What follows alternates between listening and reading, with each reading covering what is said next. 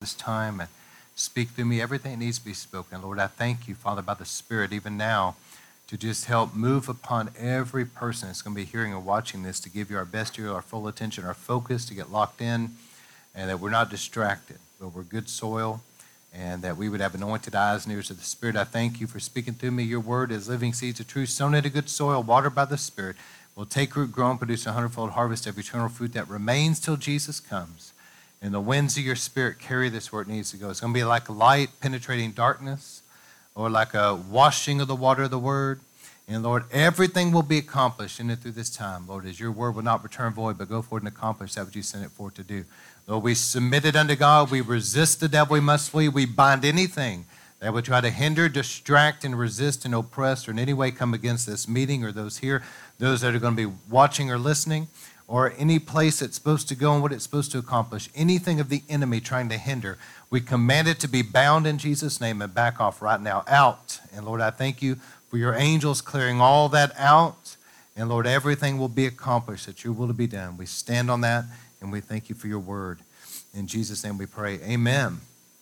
All right, so tonight we're looking at the subject of the occult. In part one, we dealt with the origins of Lucifer is the cherubim, his role, his ultimate fall, the angels that fell with him. Last week we dealt with demonology, we dealt with the origin of demonic spirits and different theories about where they come from. of course, the Nephilim is, is one theory. Um, anyway, and then tonight we're going to deal more with the occult. So it's kind of systematically dealing with this. If you missed the last two weeks, you'll probably need to go back and listen to it to really understand everything.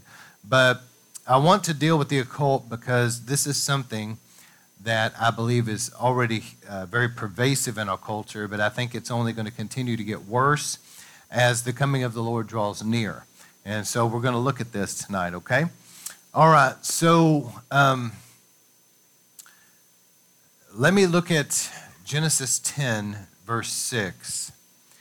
And then I'm going to talk about different aspects of the occult and let's just see how this flows tonight. So, starting with Genesis chapter 10, verse 6. Now, we know this story. I'm picking up last week, we dealt with the flood of Noah. And then, after Noah, uh, you know, the flood ended and subsided, and him and his sons came out of the ark. We know that he had three sons Shem, Ham, and Japheth. And Ham was the one I want you to see this here. It's important. Sometimes we go over like things like this as genealogy and we just kind of go over it. But the sons of Ham were Cush, and that's down by uh, to the left of Africa. Okay, Cush and Put in Libya, that area. And Mizraim is an ancient name for Egypt. So that's where the Egyptians came from. And then his other son, Canaan. And from Canaan came all the Canaanite tribes. Now, out of the three, Noah spoke a blessing over Shem, and he spoke somewhat of a blessing over Japheth, but he actually spoke negatively over Ham, that would, he, he would be subservient.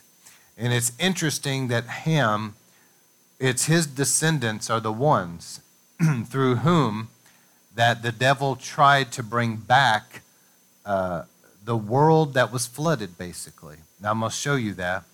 But it was really through the sons of Ham came the witchcraft, the occult, and all of that came in through this group. In fact, the Canaanites were so exceedingly wicked, and it allowed the Nephilim, again, to, that whole system to take place in Canaan that God used Joshua and the Israelites to come in and to begin to destroy all of that evil that was there. So it goes on to say in verse 7 the sons of Cush were Sheba, and then it gives some more names there. But I want you to notice verse 8. Now Cush fathered Nimrod. All right. Now, this is very important actually in Scripture because Nimrod, it says he became a mighty one on the earth. He was a mighty hunter before the Lord. Therefore, it is said, like Nimrod, a mighty hunter before the Lord. It became a saying in the earth. So Nimrod, whose father was Cush, whose grandfather was Ham, okay? Nimrod was basically an exceedingly evil man. And he was the one that, in many ways, was a picture and type of the Antichrist one day to come. Nimrod became a mighty one, a Giborim in Hebrew. And so, how did this happen? Well, we don't know for sure, but it seems to indicate in the Hebrew that it's almost like a Nephilim type of situation. He became something. He so I wonder if Nimrod, because there's reasons I'm speculating about this, I'm wondering if Nimrod didn't begin to move into um, the occult and begin to participate in some really dark satanic rituals of some kind where there was bloodshed, etc. Nimrod was the one, and I believe through the, that type of activity, in my opinion, something happened that opened up in his life and something entered him that made him become a mighty one. I wonder if he wasn't trying to perform some kind of a ritual to have like um, a spirit of the Nephilim or something come into his life to make him mighty. But Nimrod was the one that was used of the devil to try to build this Tower of Babel and to unite the world under his tyranny. People were afraid of him. And I'll just tell you some things. So, Nimrod, we wonder about the Tower of Babel because the Bible just mentions it kind of briefly. But was the motive in the Tower of Babel something to this effect that God had said to be fruitful and multiply and fill the earth? And yet, you had a group of people that were rebelling against that and saying, no, we're going to stay here together. Instead of being fruitful, multiplying, and filling the earth, they were kind of consolidating there. That's one thing. Secondly, as they were building this tower, some have speculated about this. Were they trying to, in some vain attempt, to maybe think in their mind that they could ascend up and kind of like uh, in Isaiah, it talked about Lucifer said, I will ascend and I will be like the Most High, and I want to sit in the throne of the one. Were they trying to, uh, in a weird way, kind of dethrone God, set themselves up as God? I don't know. But also, the question is this were they trying to, and I do believe there's something to this, were they trying to recreate the scenario that had happened back before, where the watchers, the fallen angels, came down on Mount Hermon and began to take wives into themselves and began to fill the earth with the Nephilim. Were they trying to build something and then through that do ritualistic activity, kind of open up something in the spirit realm and bring those, those fallen angels back and reinstitute this again? You see, I wonder about that. And it's interesting, Satan is always trying to pervert things. In the Bible, the Bible says Satan walked among the fiery stones in heaven. There is some kind of a mountain of God that goes up, and at the top, there is some type of like a tabernacle of Moses or a temple that has an outer court, a holy place, a holy of holies. In the holy of holies, God's throne is there, and Satan ministered in that realm, okay? Isn't it interesting that on the earth, very satanic things took place on structures that some of them are very ancient that had some kind of a trapezoid type of shape? Are you following me? Um, pyramids, ziggurats, things that had been built, mounds, these type of high places that had been built, and on them there's this dark ritualistic type activity. See, Satan takes the, it's it's an it's an act of not only rebellion, but it's an act of blasphemy. Satan will take things that he knows is in heaven, and then he'll replicate that on the earth in the most perverted way unto him. Is this making sense? So the Tower of Babel was probably some kind of like a ziggurat, some type of a pyramidal trapezoid type of shape thing that was there for ritualistic purposes to open up some kind of a spiritual doorway, a portal, bring those fallen angels back, and reinstitute that again. Now, also, here's another question about the Tower of Babel. we know that God flooded the earth and he eradicated all of the Nephilim. And it's possible that only Noah and his sons and their wives were the only ones left that weren't polluted by that. Now, were they also trying to build a tower that maybe the foundation would be so wide that it could go up high enough that in their mind they're thinking, well, if God sends another flood, we'll be able to be above that. Regardless of whatever was going on, we can only speculate. But God did say that what they were trying to do, because they were unified, they would have been able to accomplish it. I think that probably they were trying to bring back the watchers, the fallen angels, and trying to reinstitute that again. And God saw that they were going to be successful if He didn't intervene. And so He came down and confused them and scattered them, okay? And Nimrod, here's something interesting too. There was this wisdom that this the book of Enoch talks about this stuff that these fallen angels brought this intelligence and this information to mankind that they did not have. And so there were things specifically, it talked about forging metals. It talked about understanding astronomy and astrology and cycles of like moons and stuff like that, the cycle, 18.6 year moon cycle. There were things that they learned and they, they built these sites of worship where human sacrifice was but they built it all over the world, different sites that were connected to these things in the heavens um, astrological type things in astronomy. And not only that, but it was no doubt worship to the fallen angels and worship to their demigod children, the Nephilim. Is this making sense? And it, if you look at maps now with Google Maps, you can see that these sites are like somehow over thousands of miles there's direct lines, even with the curvature of the earth, connecting them all over the, all over the world. And there was some type of a network that was going on. Nimrod, I believe, and just just my opinion, I, I could be wrong, the Bible isn't clear about this, but I believe he did some kind of a satanic ritual and, and all that, but he did something to have something come in and possess him that he became powerful, he became mighty. And he was trying, I believe, this is my opinion, I believe he was trying to get those angels back, even though those specific ones, Enoch said, are bound under the earth. But he was trying to get more of them to come. And also, hear what I'm saying, he was trying to bring back the knowledge, the information. Now, this is just my opinion about this, but I believe that these fallen angels brought to humanity knowledge, forbidden knowledge, that we would say today, we would call this the occult.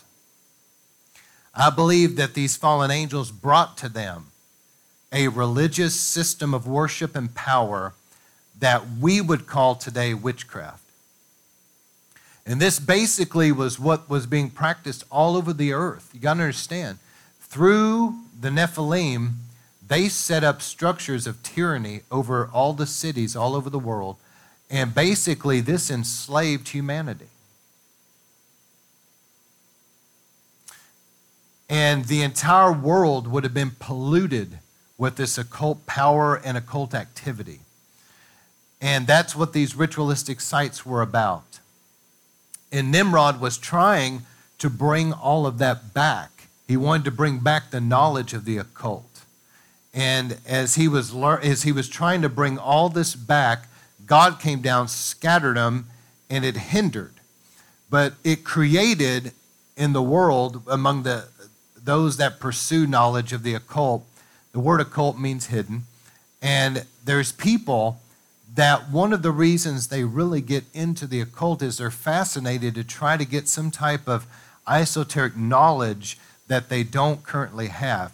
And not only that, but if you really look into this and you and you study what are people they're they're trying to learn this and learn that and gain this information and go through this ritual and that and that.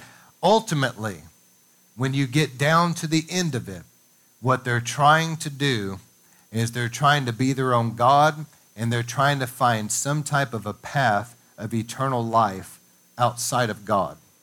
But they also want to control life. They want to be in control of, of things that, that's out of their control. See, there's, there's a sense of, of fallen humanity that when God put man in the garden, the garden was beautiful and everything uh, just flourished. And then God comes along and says, Look, because you sin, the earth, the earth now, the ground is going to be like thorns and thistles by the sweat of your brow. And, and there became wars and, and, and people started struggling. So, what? The human race wants to have this sense of feeling like they're in control of the fact that through some kind of a ritual, they could make it maybe rain, for example, and make their crops flourish. And, and as they go out to hunt, they would make the hunt be successful. And whenever people are trying to come against them that intend to do them harm, they could curse them and defeat their enemies. So it's, a, it's something that gives people a false sense of being in control of their life. That if I learn this knowledge and I gain this power, somehow I can, I can have uh, you know, the health that I want or the financial provision in my life that I need, or I can get this and I can, I can be successful over here and I can conquer in this area. Do you see? It's almost like the worldwide religion of the Nephilim. But even to this day, if you look back at ancient civilizations all over the world, it's basically the religion of fallen man.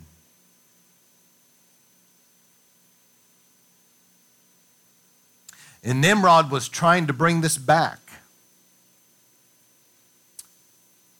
And I'll tell you some things. I've read some scriptures, like I've read um, writings that are extra biblical writings. And um, so you always have to take them like Enoch with a grain of salt. They, you know, some, it may be accurate, it may not in some places. It's just historical. Okay, you judge everything by the Bible. If it ever goes against the Bible, you throw it out. Okay, all that's real clear. We dealt with that last week. But um, in some extra biblical writings, uh, Jewish writings in particular, it says that Nimrod was basically the the supreme leader when Abraham was born and as he grew up in the Ur Chaldees. And in these writings, it says that Nimrod knew that there was something about Abraham that was different. There was something about his family that was different, and he was threatened by it. And so he had his men capture Abraham and his brother, and he was going to put them to death. And so he threw them into basically a fiery furnace. And Abraham supernaturally was protected and escaped, but his brother died. And that's why Abraham felt that he needed to take care of Lot, because he somewhat blamed himself a little bit for his brother's death. That's interesting, isn't it? Could be true. And then Abraham, when he escaped Nimrod, he had to go into hiding. And back in those days, people lived a long time. Remember, we talked about this. And this guy named, uh, remember Shem, Ham, and Japheth? Well, Shem was Noah's son who was the righteous one. And Shem also, according to Jewish writings, is the same guy, Melchizedek, which that could be true. And so Abraham fled Nimrod and he found his way to Shem and he stayed with him. And Shem began to teach him about the one true God, the Creator, and how to know Him. And because Abraham stayed with Shem, Abraham developed a hunger for God, to know God. And eventually he went back to his father's house. And they moved. They moved out of the Ur Chaldees. And maybe it was because of that they were afraid of Nimrod. It doesn't say. But God appeared to Abram, we know the story, and told him, I want you to leave your father's house and go to the land I'll show you, which ended up being the land of Canaan and I'll give that land to you and your descendants. So I'm just giving you some historical information that may be true, it may not, but I don't doubt that there's probably something to it. Nimrod was a very evil man, most likely demon possessed, and most likely an occultist. And no doubt that he would have had a problem with Abraham, and I believe that Satan was still looking for some type of a Messiah to come through the human race. And I wonder if Satan thought to himself, could it be Abraham? I better stir up Nimrod to try to kill him Do you see what I'm saying? It's possible. Could have happened. So, but in, regardless of all that, I'm just giving you information. But Nimrod is a picture and type of the Antichrist to come. And just like Nimrod kind of gathered the earth together under like a one world government and a one world religion of his day, so will the Antichrist in the days to come. Nimrod also built up Babel, Babylon, and so will the Antichrist in the land of Shinar. Remember that because you see that throughout the Bible. The land of Shinar is synonymous with Babel, Babylon, okay? And um, from that land, he went to Assyria. And look at this. It's almost like everything he touched, he goes to Assyria. Assyria became a great enemy of Israel. And what did he build there? Nineveh. And that it was from that place that much persecution came against the Jews. Anyway, and then it talks about Mizraim, which was Egypt, uh, fathered these different children, and out of them also came the Philistines. So I'm just showing you that it was from the descendants of Ham came all those that were practitioners of witchcraft, the occult, the dark arts. They, it was from the, those bloodlines that came Egypt and all the powerful sorcery that went on in Egypt. And even to this day, in that part of the world down in Africa, there's still a lot of witchcraft. And that's what um, Joshua was going in to deal with in the land of Canaan, was all kinds of the Nephilim tribes they were basically beginning in the land of Canaan to try to reinstitute again what was there before the flood. The giants were there. They had built all kinds of, of worship sites to Baal, and they had built up these sacrificial systems that I'm sure we can see involved bloodshed, human sacrifice, all the different things that were there, all that evil, all that witchcraft, all the perversions, and God sent Joshua in to destroy it. Does it make a little bit more sense now as to why God told Abraham, I want to show you this land? It won't happen in your day. Your descendants will be in prison for 400 years, but I'll bring them out, bring them back here because the sins of the Amorites and others have not reached its fulfillment yet, its fullness yet. But do you know this? I will bring them out and they will come here. And does it not make more sense now as to why God was executing his judgment on the land of Canaan to put a stop to something. Do you see? And so a lot of times people read this, they don't really understand what was going on here. God came down and he stopped Nimrod from being able to do what he wanted to do by scattering. And then it kind of moved over to the land of Canaan and started trying to come up there. And God sends Joshua in there and puts a stop to it again. So I believe, this is just my opinion, I believe that what we know as the occult actually goes back to the Nephilim, and it, Nimrod tried to bring it back again to the human race. You know, there's some interesting things about Nimrod as well.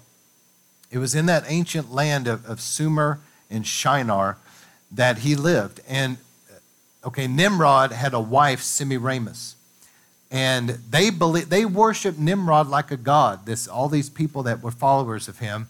And when he died, she was pregnant with his son Tammuz. And she said, because she wanted to retain power, she said, This in my womb is actually Nimrod being reincarnated. And isn't it weird that later on you read, I believe in Jeremiah, but you can look it up, that the people of Israel still had this weird occult practice where they were weeping for Tammuz. That has its origins back in this occult practices that goes back to Nimrod. So is the Baal worship. You see, all of that, that structure of Baal worship and the Asherah, let me tell you something that's also I find interesting, is that we know from the garden that God told the devil that from the seed of the woman, will come. Basically, I'm paraphrasing the Messiah. You'll strike at his heel, but he'll crush your head. And so the devil was looking for Messiah. That's why Cain murdered Abel. The devil stirred him up. He thought, could it be this Abel guy? Could he possibly be? And they you know, had him killed. down through the ages, you could see how Satan was trying to find could this be the Messiah and try to kill him. And isn't it interesting that we know that eventually God chose Mary and the Holy Spirit came upon her life, and that she was going to give birth to a miraculous son. Okay? Do you know, have you not noticed that down through the ages, these mystery cults have almost always had some type of a male, female, and then like a some type of miracle child. You have Nimrod, Semiramis, and Tammuz, but what about Isis and Osiris? What about Baal and Asherah? You see what I'm saying? All down through the ages, there's a male, female. You know what Satan was trying to do? Bring confusion. He's trying to muddy the waters. He's trying to cause people to not understand what God was really trying to do. Is this making sense? And even when the Son of God actually did come, then you have forms of uh, of like hybrid forms of Christianity that are not really true biblical Christianity that still bring a lot of muddying of the waters and confusion there by, for example, exalting Mary above Jesus.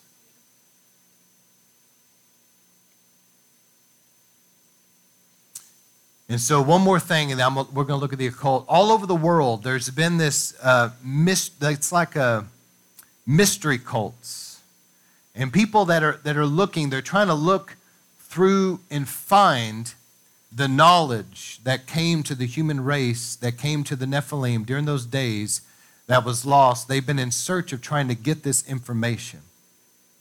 And they search through all kinds of ancient occult writings and they try to go back and study things and they get a little bit of knowledge from this group because, see, when the Tower of Babel happened, that knowledge was dispersed among the nations. So they try to go over here and get this knowledge and that knowledge and piece it all together. And it's all a great deception because truth is only found in Jesus Christ. And so people are trying to find some type of hidden knowledge and some type of a power. And many times, ultimately, some type of immortality. In the days to come, one of the things that's going on Jesus predicted, as it was in the days of Noah, it will be at the coming of the Son of Man. That's one of the reasons why I'm talking about all this stuff that, that few will talk about, about the fall Lucifer demonology, the pre flood world, and all this. Why am I talking about it? Well, there's several reasons. The Bible says for us to expose it, but also because Jesus said it would be like that before he comes. And so we're seeing different things that are emerging in our day. Just like Nimrod, you see uh, in the Nephilim before him, you see this one world government trying to form. One world, almost like a one world religious system of some kind. Things are coming together. But some of the aspects of Noah's day, you see great violence. Are we seeing an increase of violence? I believe so. It says you you, we see there that there had to be a lot of witchcraft and occult practices. Are we seeing a rise of the occult? I believe we are.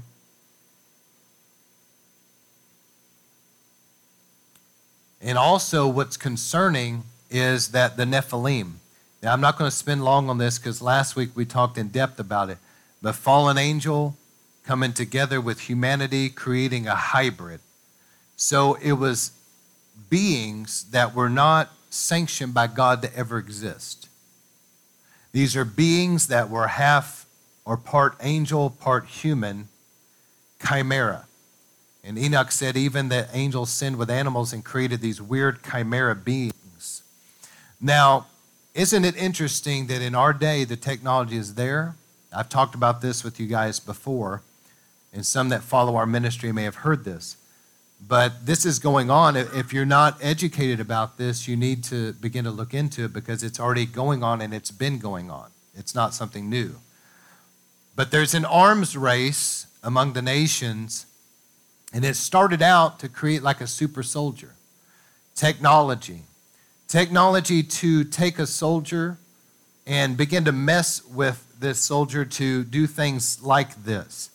And maybe somehow they could um, use nanotechnology or um, you know attach things to the physical body or in the body like an AI type of situation. They're even studying if it's possible to implant the brain with certain type of computer chips and kind of be able to access things like the internet, etc. in the mind. This is really weird. Very sci-fi, but they're trying to do it. And here's another weird one. They're trying to figure out a way to take some of the the strengths that you see in animals like night vision. And what would it be like to let me just think about it for a moment. If the technology is there, what would it be like to take a human and be able to enhance his strength times 10 because of animal DNA? What would it be like that that person needs less sleep and also has night vision? Or that their vision could see 100 yards away just like right in front of you? What would it be like if you don't even have to depend on uh, handheld radio systems because there's something implanted in the brain that it just kind of connects everybody like a weird hive? I mean, they're looking at all this. And you know, at the heart of it, you know what's really sad is that people actually think this way in the scientific community. Think, well, that I know that some that's never heard this going to think it sounds crazy. This is actually going on.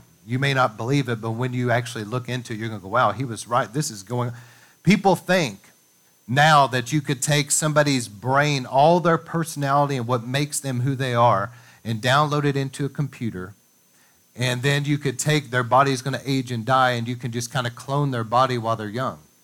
Like clone it again, where they're like 20, and then dump their brain back in them.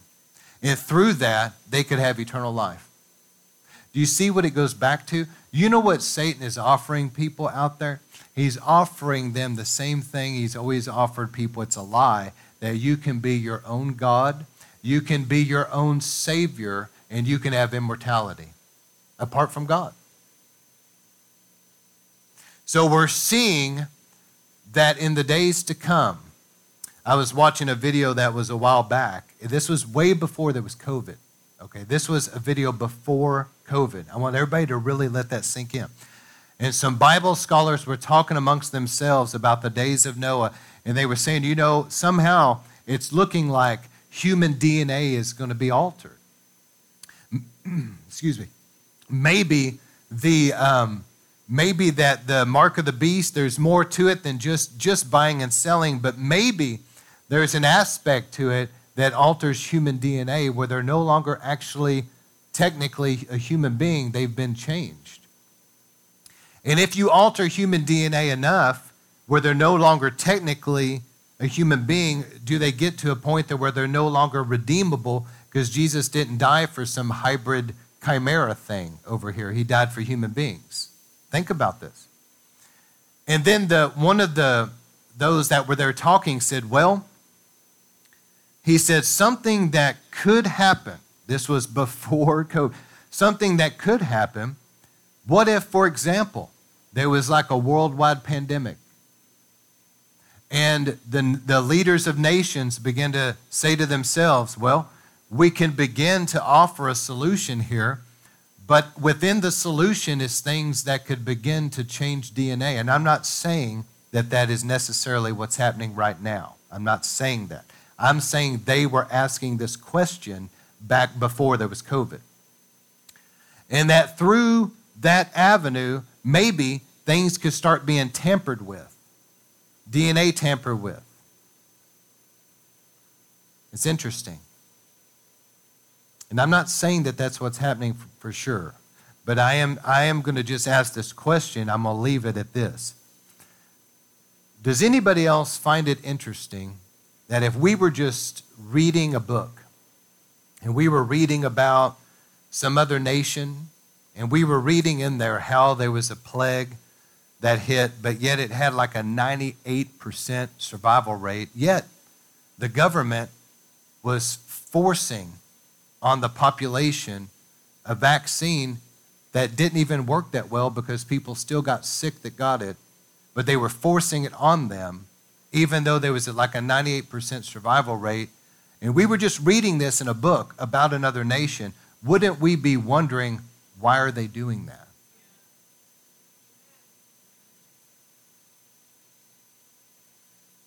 Just asking a question. Is it all about money? Is it all, or is there something else there?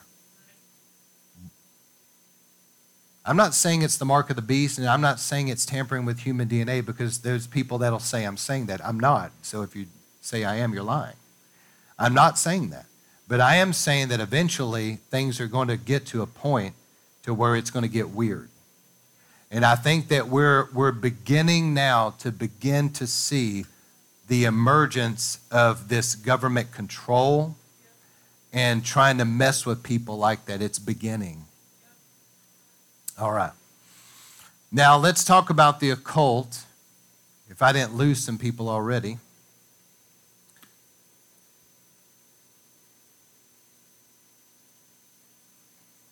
My wife and I talk about this as we minister, and I just want to warn people be careful with the occult because it's a door for demonic spirits. So, again, this falls back to being like the worldwide structure of what was going on in the days of the Nephilim. It is the fallen, it's like the religion of fallen man to try to be in control, to have power, to have knowledge. And so there's different branches of the occult. Number one is the divination branch, which has to do with information. So, anytime that you're trying to get information from a source that is not God, it's not sanctioned by the Bible, it's not God. Are y'all hear what I'm saying? But you're trying to get information, supernatural information that there's no way that you could know, and you're trying to ascertain, you're trying to get that, but it's illegitimate. It's not offered to you by God, it's not sanctioned by the word, it's not from Him. You're getting it from another source. And let me give you examples of this. The, the occult word is scrying, but that basically means reading. And so people that try to read things like palms, tarot cards, crystal balls, runes. And it could be any form of runes, like um, somebody that's maybe a witch doctor, a shaman, may have a little pouch and they have different bones or something in there, and they'll do their mumbo jumbo, shake it around, and throw it on the ground, and then they want to read the bones, how they fell, read runes. These things are divination. Even in some cultures, you have where you've heard the phrase reading the tea leaves, and what that is, is that somebody would drink their tea, and then at the bottom of the cup is still these leaves and grounds of leaves in there. And, and at the end of drinking the cup, you know, swung it around and then reading the tea leaves. Now, if you think about it for a minute, listen, I'm not trying to be disrespectful, but how stupid is this? But I mean, people believe in it, man. They'll, and, and it's the same thing with coffee grounds in some cultures. They'll drink the coffee down. There's some grounds. If they knew how to make coffee right, like Pastor Scott, there wouldn't be grounds in their coffee. But just saying, there's grounds in their coffee, and they get done with it, and they swirl it around, and then they read the grounds, you see. It's a form of divination. Also, in this, you have divining rods, and probably one of the most common would be what's called water witching. And what this is is like a stick, and it's kind of like a wishbone that has two handles. And it's like a, and they'll do an incantation over the stick. Okay, and so now the stick is supposed to guide them to water because you know back in, in times before technology, it was hard to find underground water, and it took a lot of work to dig for it. So they wanted to basically find information from an illegitimate source instead of coming together and praying and saying, Lord, would you show us and help us to be successful in finding water and asking God to help them? Instead of doing that, they want to turn to divination, a water witching. And supposedly, the stick would begin to vibrate, maybe pull down to the ground, and they would dig there and there would be water. Also, pendulums. Some of you have probably seen something like this, where maybe, you know, some people that are in the occult, they lay out a map and they'll have a string that goes down to some kind of like something that looks like an arrowhead. It may be metal, it may be crystal. And all of a sudden, that thing will start moving on its own and it'll point to something. and then they know that was the answer to their request. These things are scrying, they're reading, but it's from demons. Most of the time it doesn't work, but when it does work, the only reason it works is because of demons giving the information. Everybody say it was demons. Okay. It's, it's nothing else. I, will probably get to this at some, you know, I might as well just go into it real quickly since I'm already on it. It is not dead people. I mean, okay, so when you die, if you're truly born of God and you belong to Him, you're washed in the blood of the Lamb, you belong to Jesus, the angels are going to come to you. They're going to take you to Jesus. To be absent from the body is to be present with the Lord. If somebody is not right with God and they die, demon spirits are going to grab them and drag them downward into hell. But I'll tell you what don't happen. You're not going to go haunt people. You're not going to go rattle chains in a cemetery and scare teenagers. You're not going to go live in a house and knock on walls, open and shut doors, and haunt houses. That's not what you're going to do. So, these things that take place in these hauntings and weird stuff, I promise you, it is not people. I get so fed up of hearing these paranormal investigators talk about it like it's people. No, it's not people, it's demon spirits impersonating people. And when these demon spirits pierce through into the realm of the seen, they can look like a little kid, they can look like an old man, they can look like an angry dog. They're called familiars because they're familiar with the place or the people. For example, there was a family, there was tragedy in that home, they're familiar with that. So when they pierce through in that realm, they're going to look like the family members. They're going to maybe have wounds that appear that look like what happened. They're familiars. Why does Satan do this? Because it deceives the masses. And what people do is, and it seems to never fail, instead of handling, handling it biblically, what do they do? They turn to the occult. and make everything worse, man. That now they're going to have a seance and try to talk to the dead person that they've seen wandering the hall of the house. Or they're going to call in the local psychic. It's going to go around doing their sage or smudge burning. And, the, you know, it, it's not helping anything, even though they think it is.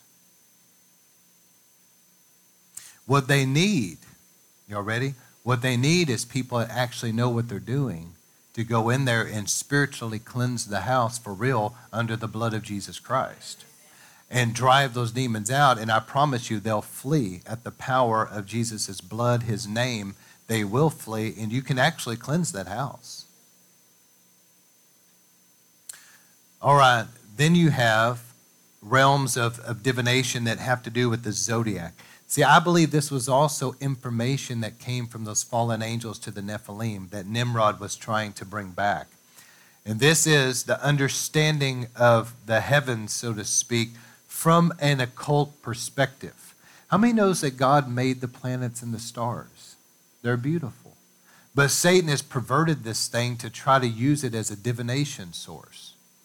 And that is not obviously not the intent. God God created. It's a holy thing unto him. But Satan has his zodiac and astrological signs. And people start talking about what, you know, time of the year they were born, if they were a Pisces or whatever. Man, don't be talking that stuff around me. I don't believe in any of that garbage. And also, they'll start reading their horoscopes.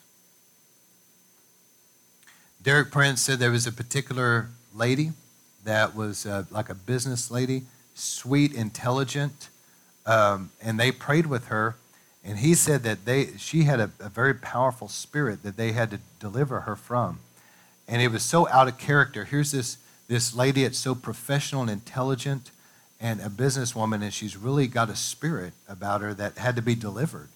They get it out of her. You know how that thing came into her? A horoscope. And he thought, my goodness, it was such, it's something that seems so minor, but she opened a door. And let me tell you something here. This is important that everybody hear what I'm saying when I'm, I'm about to say this. It does not matter your intention. This is very important that people understand this. It does not matter. Even, even in the natural, this should make sense to us. You can go down the road here and run three stop signs and go speeding around the corner, and a cop pull you over and say, Well, I didn't intend to break the law. Is it going to matter? The ticket's coming. And so, in the same way, it doesn't matter. Somebody say, Well, I didn't intend for this. It doesn't make any difference your intention. Once you open the door, you've opened the door whether you meant to or not. I've heard some goofy stuff about that. Well, it, your intent, the devil doesn't care about your intention. And the devil doesn't care about your free will. God does. God cares about your free will. The devil does not care about your free will. If you open the door to him, he is exactly like a home invasion. If you crack the door, they're going to bust in violently and take over as much as they can.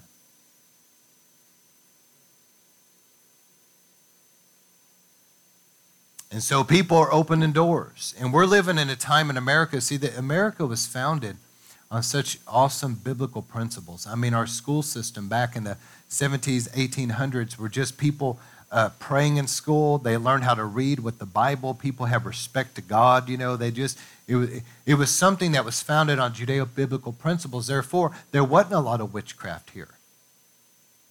But something changed in the 60s and there were things that were being introduced to our culture, and it began to come in. And now you, are not going to find too many people that haven't dabbled in the occult anymore. So, also be careful going to psychics and clairvoyants. Psychics are people that supposedly hear voices, and clairvoyants are people that supposedly see like visions. Can you see how this is the counterfeit to Satan, I mean, to God's true prophetic ministry? This is Satan's counterfeit. Also, necromancy. This is a big one. Um, again, when you die, you're not going to be showing up in people's seances. think about how ridiculous this is. But anyway, people join, they'll go to graveyards or round tables, join hands, and then they start summoning dead Uncle Charlie, dead Aunt Vivian, or whatever, you know, and here, here they come. And I'm going to tell you, though, this is very dangerous activity because they're summoning demonic spirits. And there's always a, an individual that's supposedly like a medium, a channeler. And that person, that spirit, supposedly will walk into them by invitation and start speaking through them. And it could be a female that has a male voice and has information about dead Uncle Charlie that they shouldn't know. And they think it's dead Uncle Charlie. It's familiars, familiar spirits speaking through a person. Necromancy is very dangerous. And so, also, I believe necromancy very much has its origins in the Nephilim. Because, see, even you can go back and study this. There's researchers that are Christian that's gone to places and they have found tombs where there were once giants that were there in those tombs. And it was like a rite of passage that the young men of the, you know, the village or the people that were there, they, they knew about this giant. And to them, those giants were like gods that were worshipped. And once they die, they would put those giants in a tomb in there. And here's what those young men would do is like a rite of passage, like a growing into manhood or whatever. They would go into these places and they would sleep there at night and they wanted to absorb the power of that giant. They wanted the spirit of that giant, kind of like Nimrod, you see? They wanted the spirit of that giant to possess them and make them, you know, a strong warrior, a strong hunter, or whatever. And they would even try to communicate with them. Necromancy. Are you seeing how necromancy probably has its origins back in the Nephilim here? And even in ancient cultures that was steeped in the occult, which goes back to the Nephilim. Isn't it interesting? I'm just going to give you a couple quick things to think about. Like the Anakim, the Rephaim, all, there's different names in the Bible of giant tribes. And the Anakim means like long neck. And so this particular tribe, whenever the fallen angels procreated, they, they had some kind of deformity where they had extremely long necks isn't it interesting that it seems that these ancient tribes would try to emulate their gods. Have you ever noticed there's some ancient tribes that will do things like, for example, that add those rings on the neck to try to elongate their neck? I'm just asking this as a question. Back, if you go back hundreds and hundreds and hundreds and hundreds of years, was this not a way trying to emulate their gods that they worship?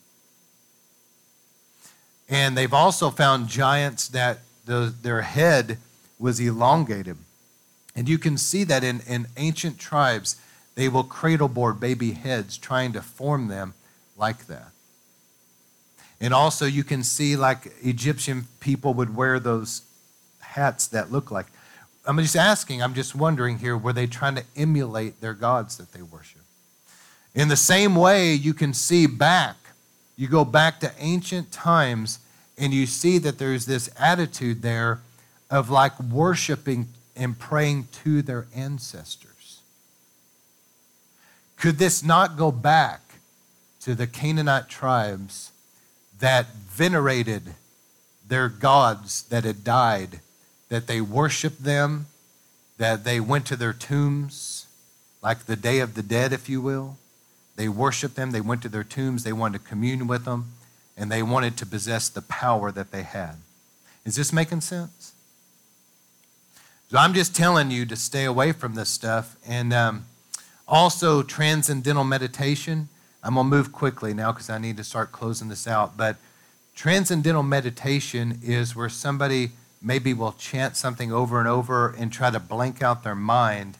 And let me just warn you that any time that you're willingly blanking out your mind completely like that, whether it be through yoga, meditation, whatever you're trying to do there, maybe stare at a flame, chant something over and over and blank out your mind, or go into some altered state of consciousness through hallucinogenic drugs, or trying in any way to come into that hypnotic state, that you become vulnerable for spirits to come in.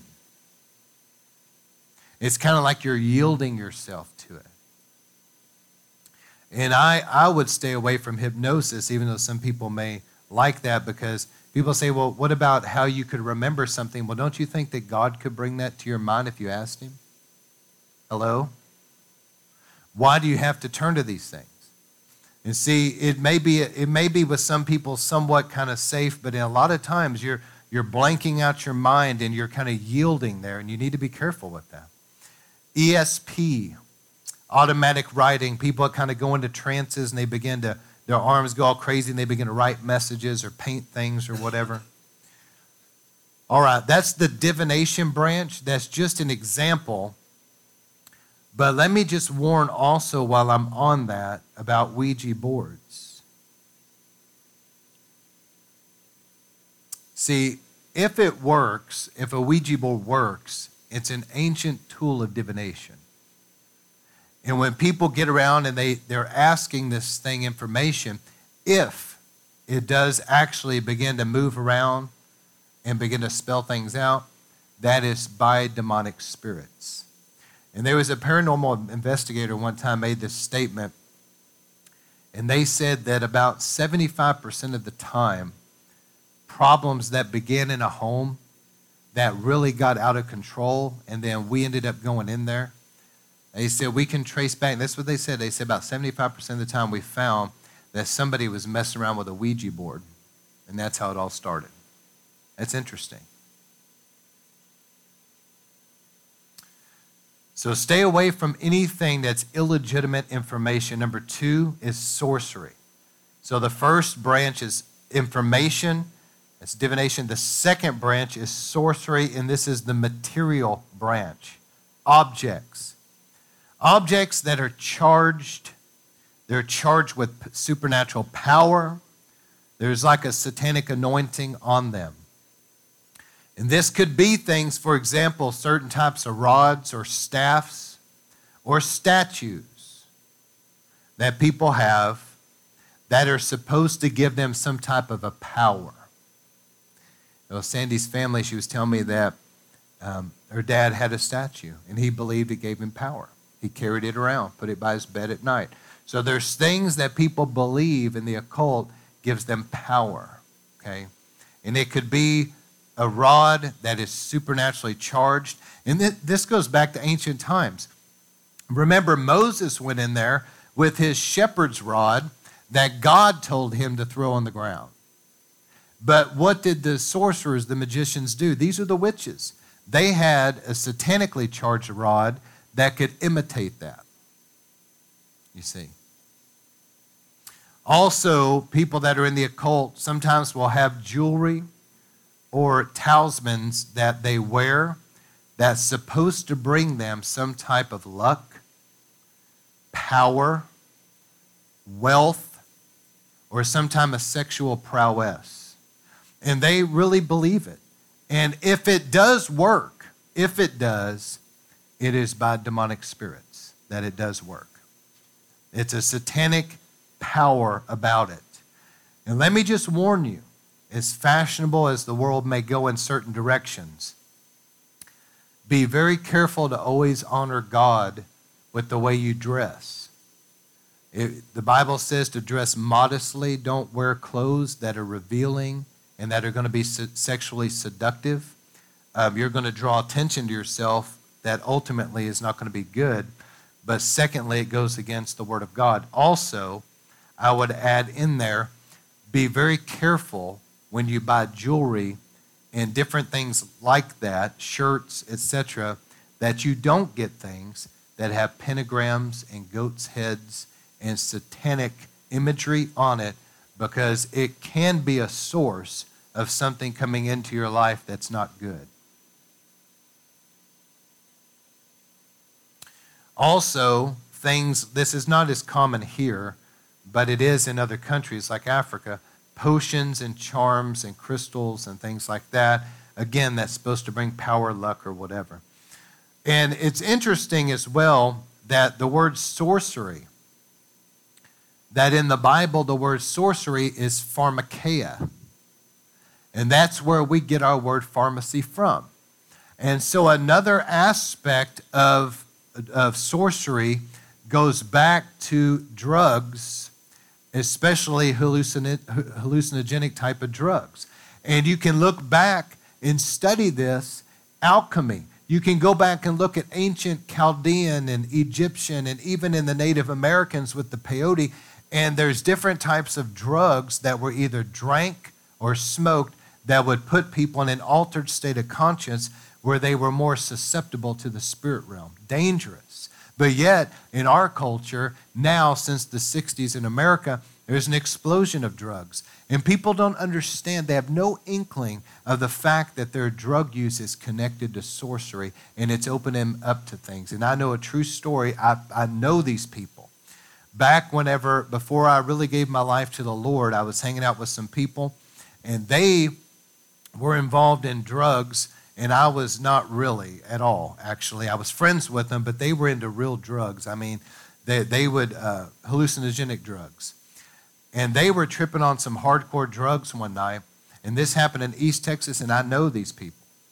And they were sitting there, and this girl had, had shot acid or whatever, and she was looking at this television, the snow on it. And she was sitting there all tripping out like she was, you know. And everybody there saw this happen. She saw it and they saw it. She screamed because out of the TV walked a demonic spirit that walked right into her. She screamed when it happened and they saw it. And they didn't know what to do because they're, you know. And so what do they do? They run and they knew somebody that knew somebody that knew somebody that knew a preacher. And so they called the preacher. And they said, please come get this demon out of her. Man, we saw it go in. And so he cast the demon out.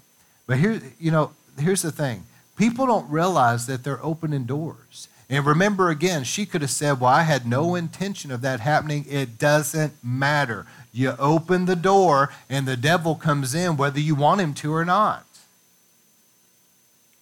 And I'm, I'm concerned in our culture because sexual immorality, sexual sin is a big door for demonic infestation. And you, we've got a culture now that, it, that it, people are so dabbling in various forms of the occult.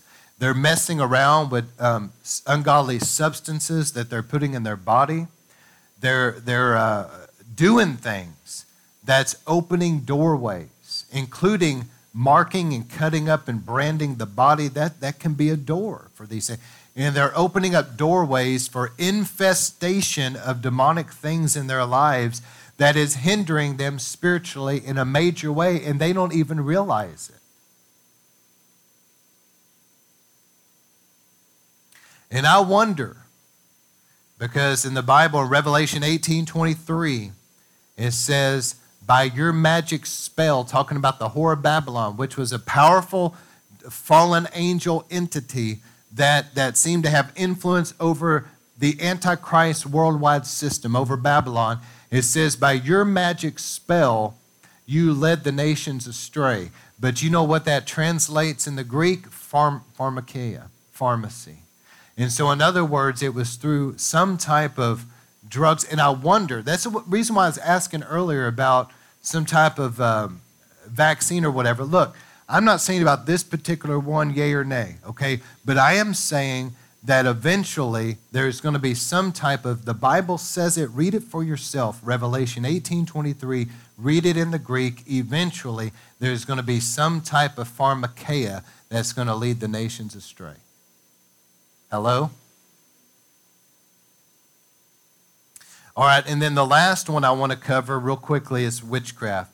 This is the power branch of the occult this is where people learn through different types of rituals and ceremonies that can be sexual in nature, it can involve bloodshed, it, different types of ritualistic activity, where they learn how to conjure up and summon evil spirits. They can they try to put spells on people that affect them. For example, like a love spell to make somebody fall in love with them. They they want to do. Listen, this is interesting too because Derek Prince pointed this out, and I never really thought about it. He said there was a guy he knew that was in the, the occult. And the guy was telling him, the most powerful thing that I do is an incantation.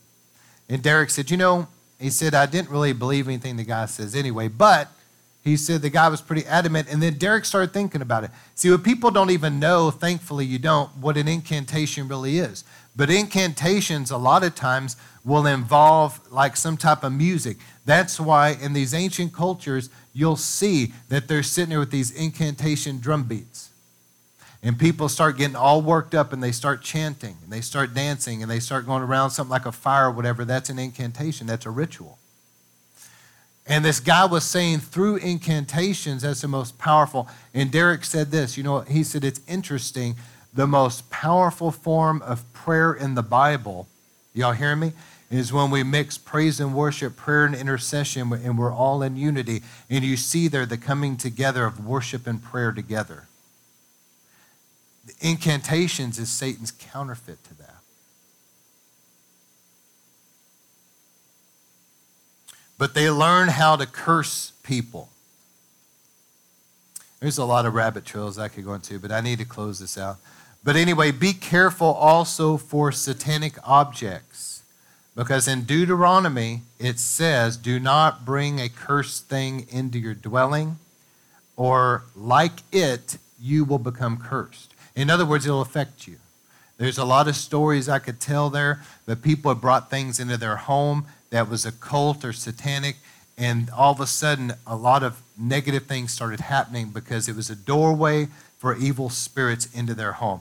So be careful with statues that's of other religions, like Hindu gods, Buddhism, uh, Oriental type of dolls or dragons.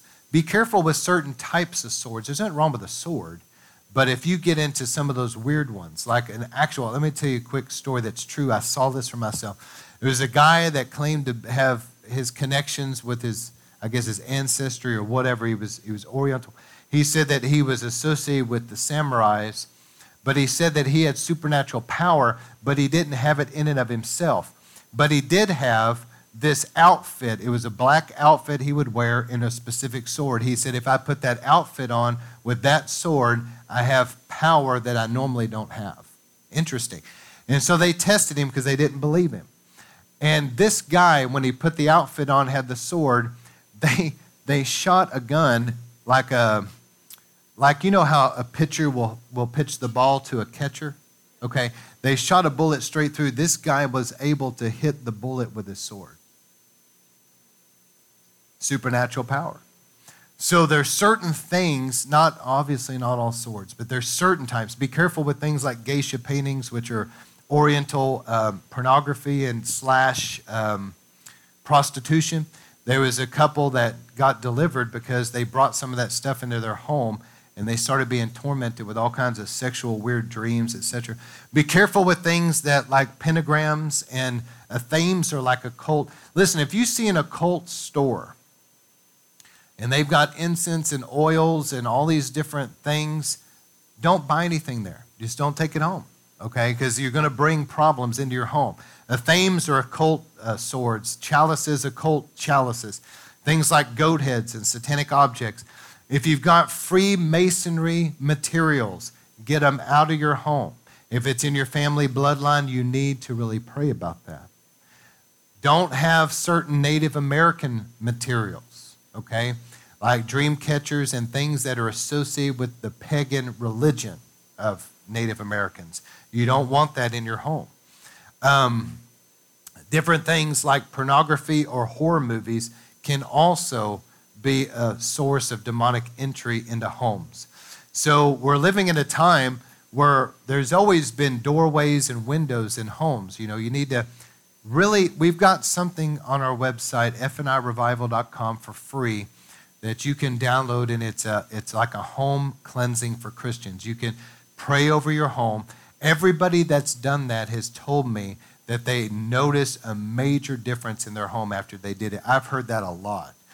Um, but without belaboring that point, you need to pray over your home. You need to pray over the entryways. But we're living in a time now where there's entryways through the internet. So the point of entry into your home, wherever the internet comes into your home, you need to anoint and really pray over that. And also anything to do with like um, television or, or, different entryways that uh, or um, uh, technological, whatever anoint and pray over those. You want, you want your home cleansed. Keep out of it things that are satanic. And um, I was going to get into this, but I don't really have time, but just to read it. But there's six sins that the Bible really warns us about in Revelation 21 8, 1 Corinthians 6 9, Galatians 5 19, and then Proverbs 6 16 through 19, if you just want to read this. But in this, it says that those that practice these things will not go to heaven when they die. And so it's a very serious warning.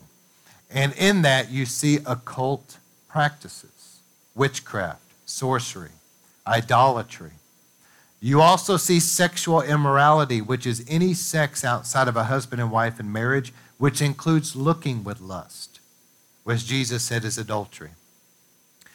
Dishonesty, drunkards. That's interesting because I would add in our day, drunkards also being substance abusers, you see. Covetous, these are people that are not content with what they have, they're envying what others have. Also, their greed and grumblers can be connected to covetous, greedy and grumblers. And then finally, murderers. And Jesus said, even if you hate in your heart, you've already committed murder. And I was reading in First John, he said that these that you know are God's children, he said that they have love one toward another. But he said in First John, he said, but if you hate your brother, you're not one of the Lord's, you see. And so we have to forgive people.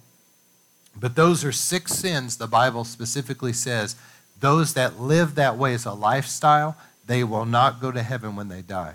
And one of them is practitioners of the occult. And then there's seven things that God hates. These are very strong words in the Bible here. He hates haughty eyes. Be careful with your eyes that you don't look down on others and you don't always look with criticism. Some people are so critical, they just can't help it. Everywhere they go. That's haughty eyes. Also, the Bible says God hates the lying tongue. He hates hands that shed innocent blood. I, I say this in love, but if they don't repent, woe to those that are committing abortions and ripping those babies apart and shedding that innocent blood. Please repent, because your end is not going to be good when you leave this life. God also says he hates the heart that devises wicked schemes, feet that run into evil, a false witness that pours out lies, and the person that sows discord among brethren. Let's not be people that divide others, pitting people against each other. Let's be people that are peacemakers and unifiers. Amen. All right, so Lord, I thank you for your word tonight. Help this to really get in us. Lord, we need to know these things, and it's our responsibility to teach our children these things. Don't leave it to somebody else. As I'm about to finish praying here, don't leave it to the school system. Don't leave it to your neighbor's kids. Don't leave it to other people they're going to hang out with. Are y'all hear what I'm saying? Because that's what a lot of parents do. They won't deal with it. So they learn about things from their neighbors' kids, their friends that they go and start playing with a Ouija board with, you see. You need, as parents, you need to deliberately make it a point to teach them from the Bible about these things.